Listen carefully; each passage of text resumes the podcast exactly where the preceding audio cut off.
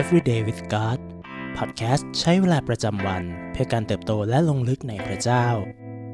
ประจำวันเสาร์ที่ 30 กรกฎาคม 2022 ซีรีส์เติบโตในความบริสุทธิ์ วันที่ 6 ความรักเริ่มจากพระเจ้า คุณธรรมอันใหญ่ที่สุดในชีวิตคริสเตียนคือความรัก เปาโลบอกเราเช่นนั้นในจดหมายฝากถึงคริสตจักรเมืองกาลาเทีย ความรักเป็นผลแรกสุดของพระวิญญาณ หรือกล่าวได้ว่า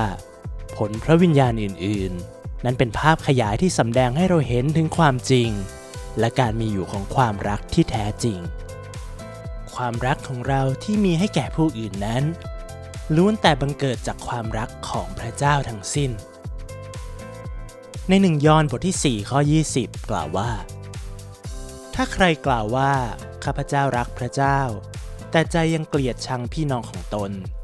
เขาเป็นคนพูดมุสา เพราะว่าผู้ที่ไม่รักพี่น้องของตนที่มองเห็นแล้ว จะรักพระเจ้าที่มองไม่เห็นไม่ได้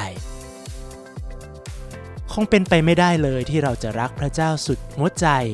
แต่กลับเกลียดชังเพื่อนบ้าน เพราะทั้งสองสิ่งนั้นอยู่ร่วมกันไม่ได้ ความสัมพันธ์ในแนวนอนของเรากับเพื่อนบ้านนั้น เกิดขึ้นจากความสัมพันธ์ในแนวตั้งระหว่างเรากับพระเจ้า เพราะหัวใจของคุณธรรมคริสเตียน หัวใจของการชำระให้บริสุทธิ์นั้น คือการยอมให้พระวิญญาณบริสุทธิ์ ได้บ่มเพาะผลแห่งความรักให้เติบโตขึ้นในชีวิตของเรา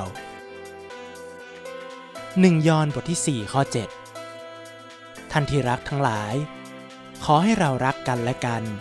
เพราะว่าความรักมาจากพระเจ้า และทุกคนที่รักก็เกิดจากพระเจ้า และรู้จักพระเจ้าคำถามในวันนี้คือ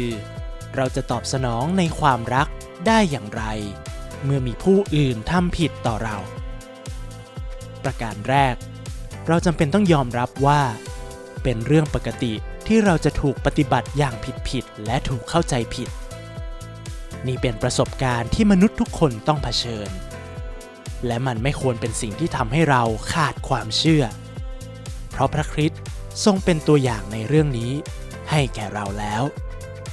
1 เปโตรบทที่ 4 ข้อ 14 ถ้าพวกท่านถูกด่าเพราะพระนามของพระคริสต์พวกท่านก็เป็นสุข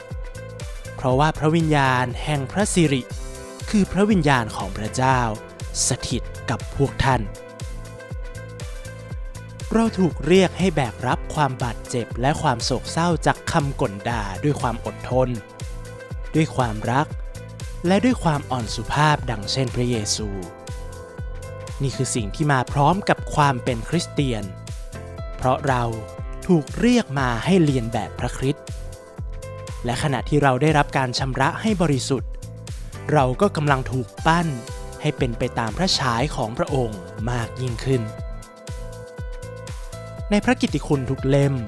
เราได้เห็นภาพพระเยซูทรงอธิษฐานขอการอภัยเผื่อผู้คนที่ทำร้ายพระองค์ พระเยซูทรงปราศจากบาป และทุกข้อกล่าวหาที่พระองค์ได้รับก็ล้วนเป็นความเท็จ แต่เราไม่เหมือนพระองค์อาจมีบางข้อกล่าวหาของเราที่เป็นความจริง เราไมิอาจกล่าวได้ว่า ไม่มีใครวิจารณ์ฉันได้ เพราะฉันอยู่เหนือทุกคำวิจารณ์ และแม้จะมีคำวิจารณ์ที่เป็นความจริง เราก็กลับโกรธ เราบาดเจ็บและขมขื่นมัทธิว5ข้อ 11 กล่าวว่า เมื่อพวกเขาจะติเตียนข่มเหง และนินทาว่าร้ายท่านต่างๆ เป็นความเท็จเพราะเรา ท่านก็เป็นสุข กลับกัน พระเยซูทรงยอมอดทน พระองค์ทรงสุภาพอ่อนโยนและทรงกรุณา ไม่เคยมีสักครั้งที่พระองค์แสวงหาการแก้แค้น เพราะพระองค์ทรงสมบูรณ์และดีพร้อม ดังที่ในโคโลสีบทที่1ข้อ15 บอกว่า พระคริสต์ทรงเป็นพระฉายาของพระเจ้าผู้ไม่ทรงปรากฏแก่ตา ทรงเป็นบุตรหัวปีเหนือทุกสิ่งที่ทรงสร้าง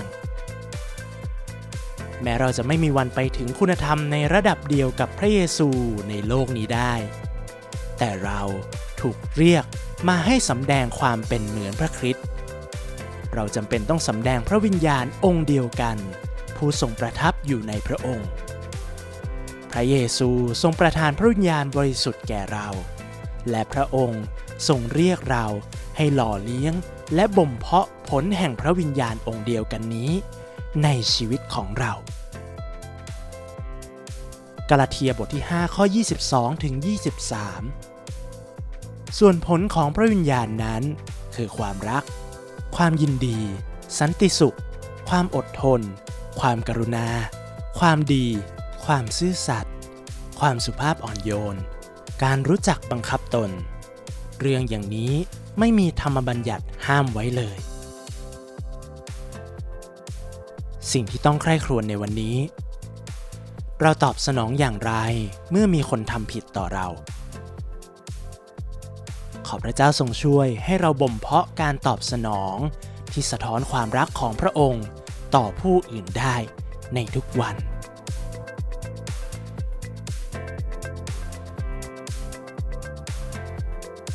ให้เราอธิษฐานร่วมกันครับ พระเจ้าที่รัก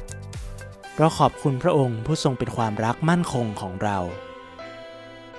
เราขอบคุณที่เราพบความรักและพระคุณได้เสมอในพระองค์ ขอทรงช่วยให้เราตอบสนองต่อทุกเหตุการณ์ได้ด้วยความรัก ให้เราเป็นกระจกที่จะสะท้อนความรักของพระองค์ให้โลกนี้ได้เห็น เพื่อคนทั้งหลายจะสรรเสริญพระองค์